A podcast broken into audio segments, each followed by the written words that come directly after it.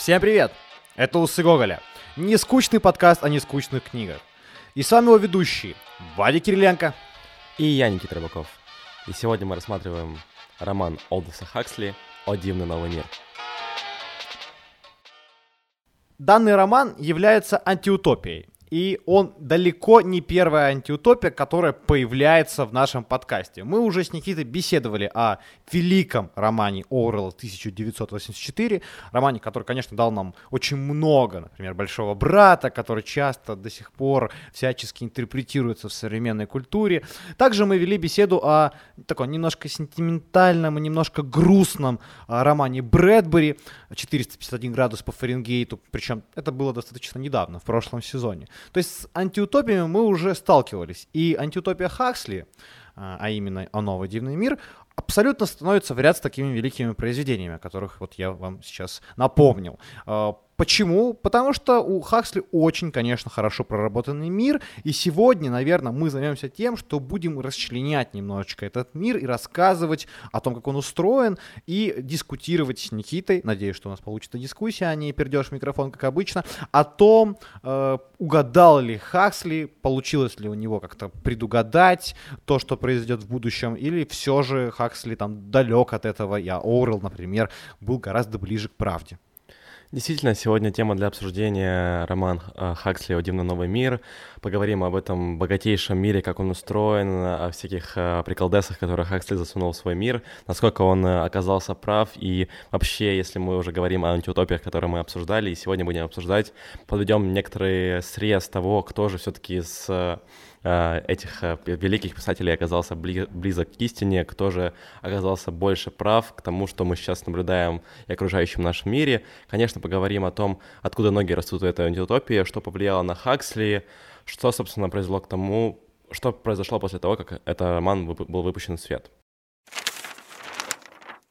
Как всегда, наверное, нужно напомнить вам, что, собственно, такое антиутопия, наверное, чтобы вы сейчас э, не бросались э, слушать старые выпуски. То есть это некоторое изображение э, общественного, ну, общественного строя, а, которое кажется нам нежелательным, да, кажется нам там типа пугающим, оно типа какое-то плохое, а, это какое-то устройство мира, да, которое негативный сценарий этого устройства, негативное будущее, давайте его так э, назовем. И я бы хотел с тобой порассуждать немножечко, а именно задать тебе вопрос, почему как ты думаешь, почему именно в 20 веке такой рассвет антиутопии? Почему именно в 20 веке появляются вот главные и самые важные антиутопии? Этот жанр до сих пор очень актуален, если смотреть на кинематограф, если смотреть на сериалы, то в целом э, антиутопия является очень популярным жанром, и почему именно 20 век является вот таким некоторым э, катализатором, да, некоторым, эм, ну ты понял меня. А, мне кажется, что действительно повлияло во многом эта индустриализация, и об этом Хаксли будет писать как раз о том, что вот э, Генри Форд со своими машинами и заводами, он э, во многом пугал людей, куда это все будет двигаться, и прогресс, который может как и послужить и во благо человечеству, так и уничтожить его, и, естественно, нужно вспоминать о том, что 20 век принес много страданий, таких как мировые войны, и это тоже во многом отразилось на том, что литература преобразилась в антиутопии. И вообще, если говорить об определении антиутопии, нужно не забывать о том, что это изображение, естественно, будущего, но это в первую очередь предостережение самих писателей о том, что может случиться, если мы будем двигаться вот каким-то конкретным путем.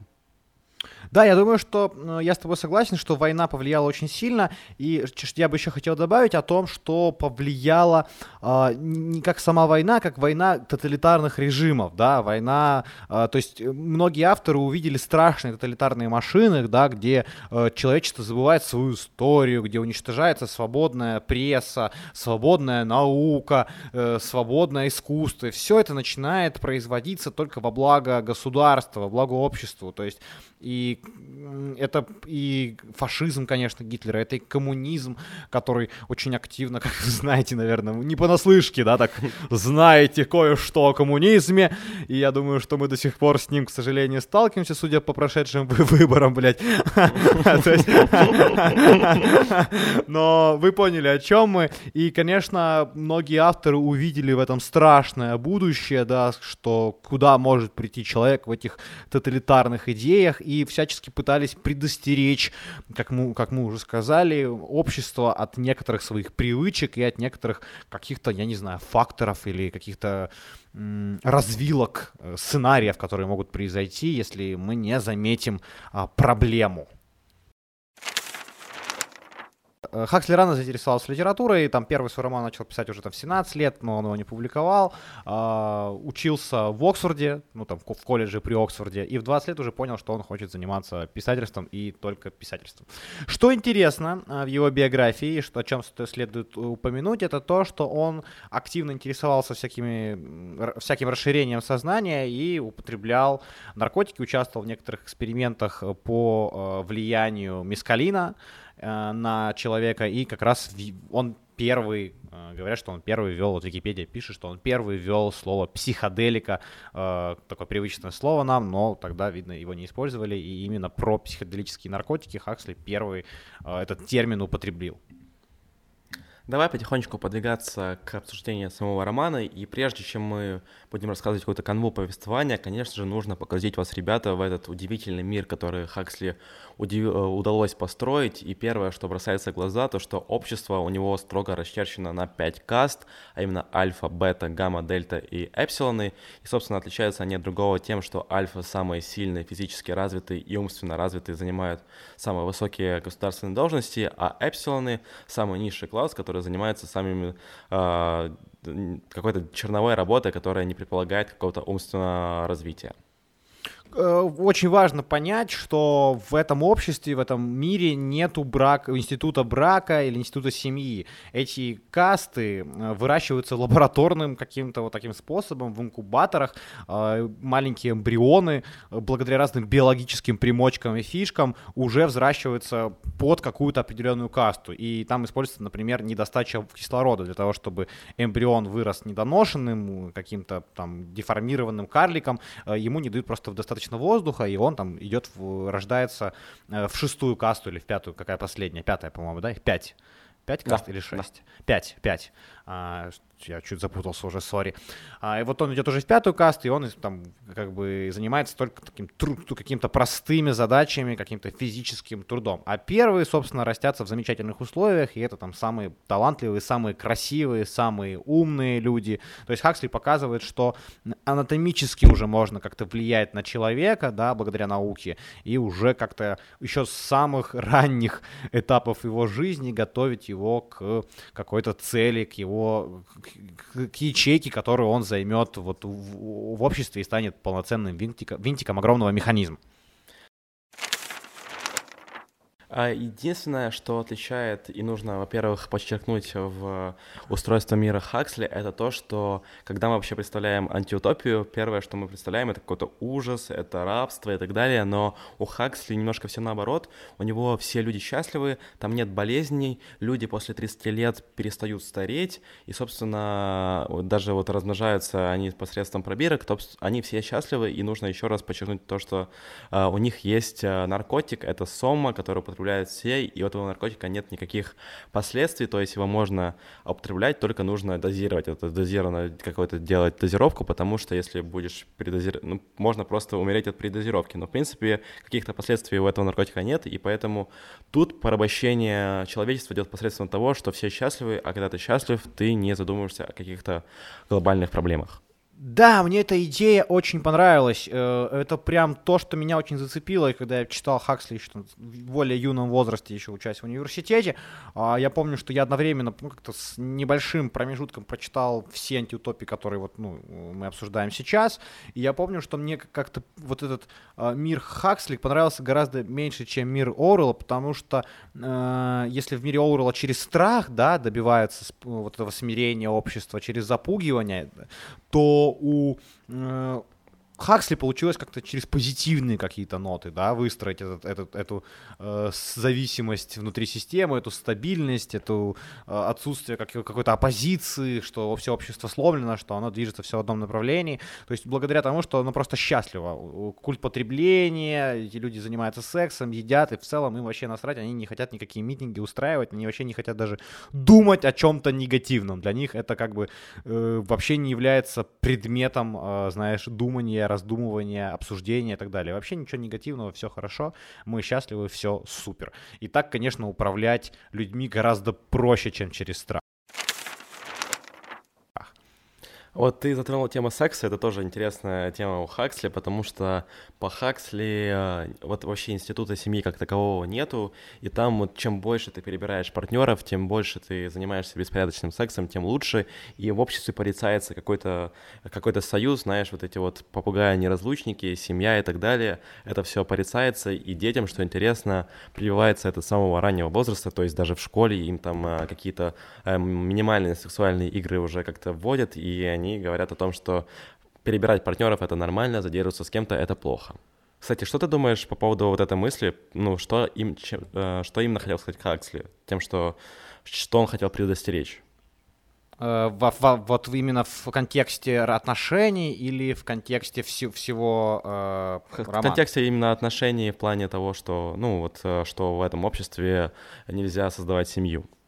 Но он показал нам, что, мне кажется, и это сейчас есть так, и можно вот об этом подискутировать. Это интересный вопрос, что сейчас секс, да, сейчас половые отношения стали гораздо доступнее, да, что сейчас вести активную половую жизнь с несколькими партнерами это типа нормально. И э, у нас, слава богу, в отличие от идеи Хаксли, еще не потерялся институт брака, любви, еще любовь существует, но мне кажется, Хаксли показывает, что чрезмерное увлечение сексом, да, что отношение к сексу только как к источнику какого какой-то радости, а, да, только физической, да, радости, а, может привести вот к тому, что любовь вообще нам станет не нужна интересна. Потому что я, например, как и ты, мы с тобой это обсуждали, для нас, конечно, в этих каких-то отношениях сексуального характера очень важна эмоциональная привязка, да, очень важны чувства, которые ты испытываешь к человеку. И и это хорошо, это правильно, это, это, это, это дает тебе возможность оставаться как-то полноценным, здоровым человеком, что-то ощущать. А если бы ты э, ощущал только физические, да, там какие-то штуки, то ты бы перестал думать о чувствах, об эмоциях, перестал быть, э, эмпатировать людям, да, перестал к ним относиться как к личностям, и для тебя бы люди стали просто какими-то объектами мяса, объектами вожделения, знаешь, которые ты можешь взять, поставить обратно, что очень плохо. И мне кажется, что он как-то предостерегал, что излишне излишнее увлечение сексом без чувств и без эмоций может привести вот к, такому, к таким последствиям. Согласен ли ты со мной? Да, я согласен, и действительно вот эти вот испытывания этих чувств э, у Хаксли отбито у людей напрочь, то есть они не рефлексируют, они не задумываются, они не грустят, они не любят, и люди, которые высшая каста, а альфа, которые наделены интеллектом, они, естественно, некоторые из них доходят до, этой, до этого чувства, чувства прекрасного, чувства красоты, чувства любви. И по Хаксли этих людей не убивают, а отсылают на отдельный остров, там, где живут подобные им люди, люди, которые просто вот они вот некоторую коммуну такую создают, но тем не менее их просто как бы от общего массы людей отделяют и как бы вот таких неугодных людей отсылают. Что интересно, их не убивают. В мире этом царит полноценный вот такой капитализм и культ потребления. Даже пословица есть «лучше новое купить, чем старое чинить». То есть э, весь мир устроен на то, что нужно покупать больше, покупать лучше вещи, постоянно стремиться к э, вот этим э, технике или каким-то другим бытовым штукам, которые делают тебя счастливым, хотя это все иллюзия. Мы прекрасно понимаем, что абсолютно неважно, одет ты футболку за 10 долларов или за 300 долларов, как бы ты остаешься таким же человеком. Футболка не меняет тебя как личность, она не делает тебя счастливее. Это, э, счастливее. это всего лишь вещь. И только капитализм, только социальные какие-то иллюзии э, говорят нам о том, что э, вещь, да, вот эта дорогая вещь лучше. Вот у меня есть э, увлечение, как бы, и Никита как бы это увлечение разделяет. Я очень люблю моду и часто покупаю, регулярно покупаю себе вещи достаточно дорогие. И я часто думаю о том, что это глупо, и я всячески понимаю, что это глупо, да, ну, что, типа, вещи, как бы стоимость вещей ни о чем не говорит, и надпись на бирке тоже ни о чем не говорит, но все равно даже я под этим течением, знаешь, э, всячески верю в какие-то иллюзии, и все равно мне нравится это ощущение, да, мне нравятся эти вещи. То есть вот, ну, вот и Хаксли предупреждает нас, что нужно в этом нравиться быть аккуратней, да, что нужно в нем далеко не уходить.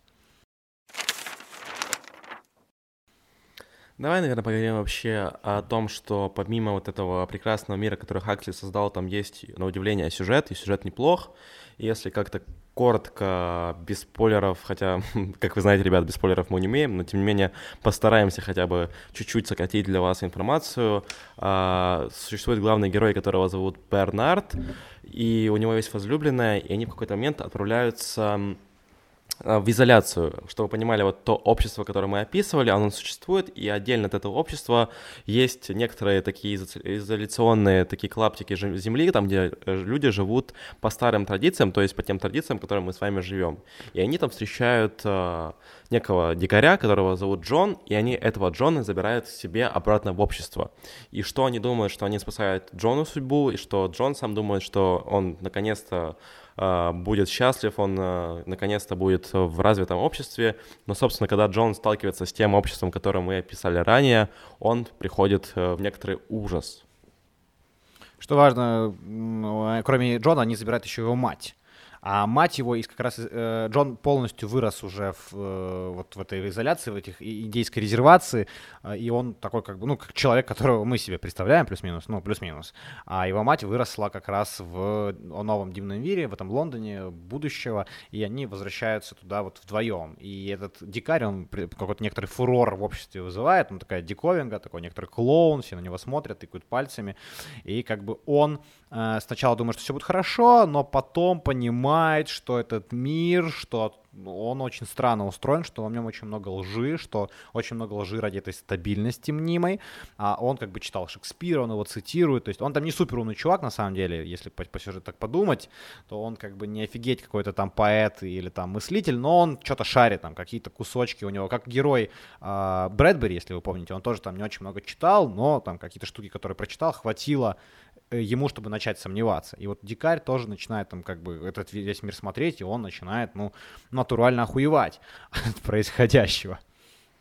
Интересно то, что вот это все развивается, и он э, все больше и больше разочаровывается в этом обществе нового дня, и э, он в какой-то момент пытается как-то прекратить с этим обществом контактировать, он уезжает на отдельный авиамаяк, и он занимается тем, что он занимается самобичеванием, то есть он себя просто плеткой бьет вот за то, что у него происходило в жизни, за то, что он как-то не смирился с этим обществом, то, что эти люди не понимают, что такое красота и любовь, и люди вокруг, вот это вот uh, общество, оно не понимает его до, те, до той степени, что они приходят на него посмотреть, как в зоопарке, то есть он себя избивает, а люди приходят просто, чтобы на это посмотреть. Настолько вот общество как-то в расфокусе с тем, что происходит в реальности. Что важно еще, он влюбляется в, главную, в одну из главных героинь, и он любит ее какими-то такими чистыми, возвышенными чувствами, да, и она как бы разделяет его некоторые, ну, как бы чувство, в смысле не чувство, а его интерес, но она воспитана, как мы уже, как мы уже э, вам сказали, нету любви как таковой в обществе, и поэтому она относится к нему как к объекту, как к штуке, которая может принадлежать ей, и она предлагает ему секс, э, на что он отвечает, что она шлюха, да, что он просто типа не может так, что у него есть чувство, и он как бы понимает, что она может э, предложить себя так каждому мужчине, и он убегает от нее, да, в ужасе. И его мать, что тоже очень важно, умирает от наркотиков, и которые э, выдают этим людям. И он бежит, там, психует, хочет сорвать раздачу этих наркотиков. Ну, в общем, всячески его этот мир колбасит. Он... Вот как ты думаешь, что Хаксли хотел нам сказать, что он хотел показать, э, ну, вот, используя этого героя, да? Что, что дикарь нам должен объяснить? Мне кажется, что тут классно показано, вот, э, что может произойти с нашим миром. То есть вот это какой-то артефакт, это осколок э, старого мира, который погружен в новый мир Хаксли. И тут как раз Хаксли, вот этого персонажем, он дает нам э, способность на нас анализировать происходящее, вывести, сделать для нас какие-то выводы. И вот тут классно работает сравнение, то, что у нас есть персонаж с нового мира и с персонажа с, со старого мира, и как раз посредством вот этого этого сравнения мы можем сделать для себя эти выводы, понять, что вот э, этот мир не может так существовать, мы должны любить, мы должны развиваться в искусстве, в науке и так далее. А, почему мы так должны делать? Ну вот э, э, это простая мысль, что это нужно делать, но что это нам дает, как ты думаешь? Почему э, нам это нужно? Почему нам нужна наука, искусство? Почему нам нужны и некоторые негативные вещи с этим связанные, да, некоторые страдания, которые мы несем, э, производя что-то? Мне кажется, что в первую очередь это делает нас людьми, э, те эмоции, которые мы испытываем от побед, от поражений, от э, достижения чего-либо, от того, что мы стремимся, того, что у нас есть какие-то духовные метания, о том, что у нас есть э, любовные переживания и так далее, это в первую очередь отличает нас от какого-то просто механического процесса или животного, потому что мы можем э, любить, ощущать и так далее. И поэтому, убрав у нас эту функцию, мы ничем не лучше, чем э, какие-то дикие кабаны, да. Поэтому я думаю, что тут э, вопрос, ответ очевиден. Да, мне кажется, что человек, да, это создание, которое находится в вечном поиске, да, в вечном стремлении к новым знаниям, к новым ощущениям. И этот поиск, он не всегда только положительный, да, стабильность это не всегда хорошо, иногда нужно и почувствовать себя нехорошо для того, чтобы что-то создать, иногда нужно и нервничать, иногда нужно и сопереживать, иногда нужно радоваться там сумасшедше а, чему-то, да, какую-то невротичность испытывать от окружающего мира, а в мире Хаксли все герои стабильны, да, у них не может быть грусти, у них не может быть каких-то э, супер эмоций или переживаний, у них все общество построено так, чтобы этого не было, чтобы не начиналась рефлексия, ну, чтобы вот не не, отходить от какого-то стабильного эмоционального состояния. И вот мы как раз показывали, мне кажется, рассказывали про Фауста, можно так немного связать, да, который метается, мечется, да, который э, из э, постоянно пробует что-то и пробует не всегда что-то хорошее, и в итоге, да, приходит к чему-то хорошему. То есть показывается метание человеческой души, и вывод такой, что, ну, эти метания нужны, они оправданы, даже если они не всегда положительные, даже если в этих метаниях ты делаешь что-то не очень хорошее. И как бы и тут пока показано, что... Знаешь, что мне еще нравится, какая мысль? Что все, все антиутопии объединены вот этим одним фактором, что есть вот этот элемент, который в них э, не встраивается в эту ячейку, да, есть пазл, который не становится в общую картину. Почти во всех антиутопиях есть этот пазл, он не становится, и там уже происходит, ну, сюжетка, да, когда вот этот пазл не встал, он типа инородный какой-то материал, он мыслит иначе, и все. Антиутопия начинает разрушаться, потому что он не такой, как все.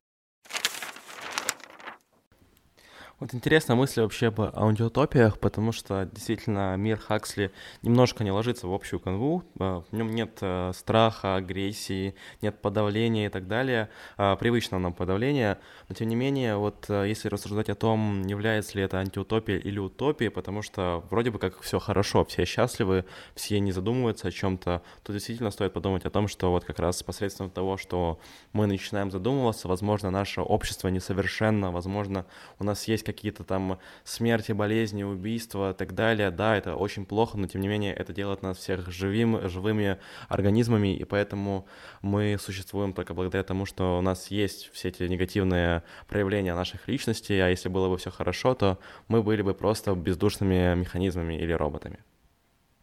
Еще достаточно забавно, и мы забыли об этом упомянуть, что весь мир как бы подчиняется, ну не то что подчиняется, а верит в Генри Форда. Это некое да, да. божество, которое в этом мире правит. И очень смешно, ну прям это, это реально смешно, а, что у них вместо креста, вместо нашего христианского знака в виде креста, вы себе сразу представляли, наверное, некоторые из вас носят крестики, а некоторые носили или видели их в церкви. А, они спилили верхушку, да, верхнюю палочку и оставили только букву Т. И эта буква Т — это модель Форда, э, машины Ford, которая там одна из самых первых.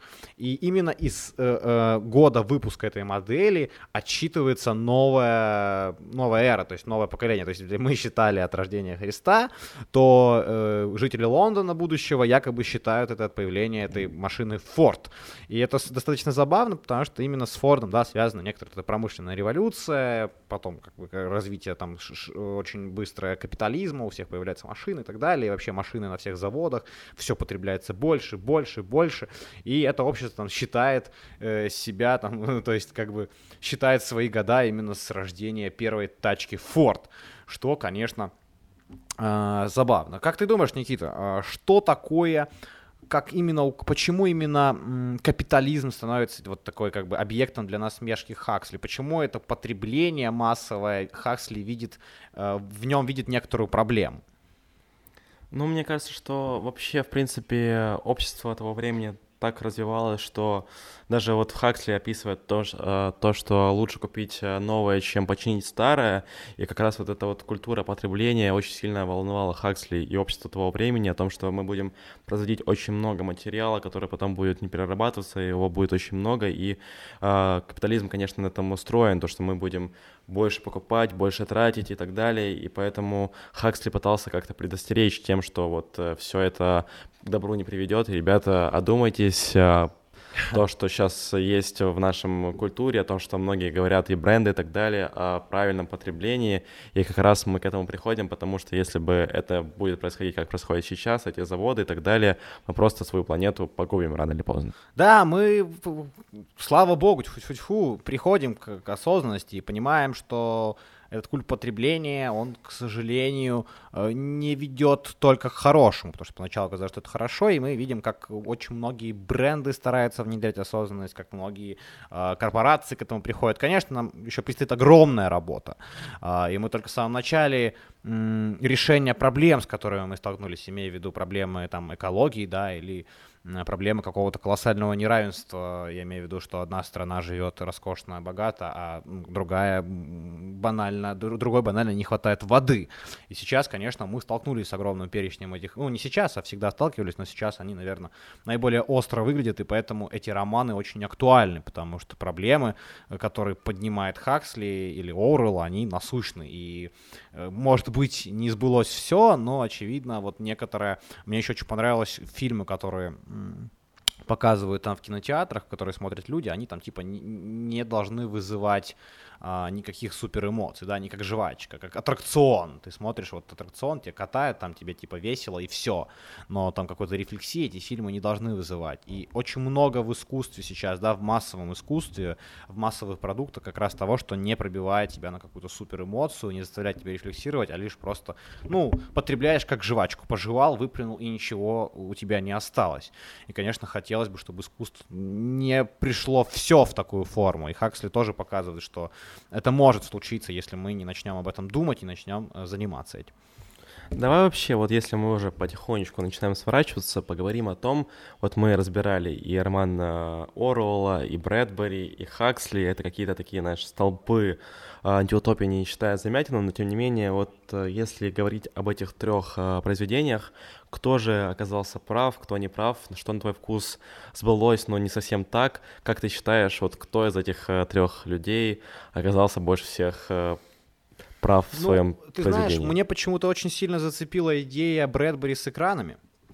Да, что люди постоянно смотрят в экраны у него. И, и, и сейчас, когда ты заходишь в кафе или заходишь в маршрутку или в метро, ты, и ты видишь людей, которые смотрят в экраны постоянно, которые потребляют какое-то безграничное количество контента, и, и социальные сети сделали это потребление контента каким-то абсолютно хаотичным.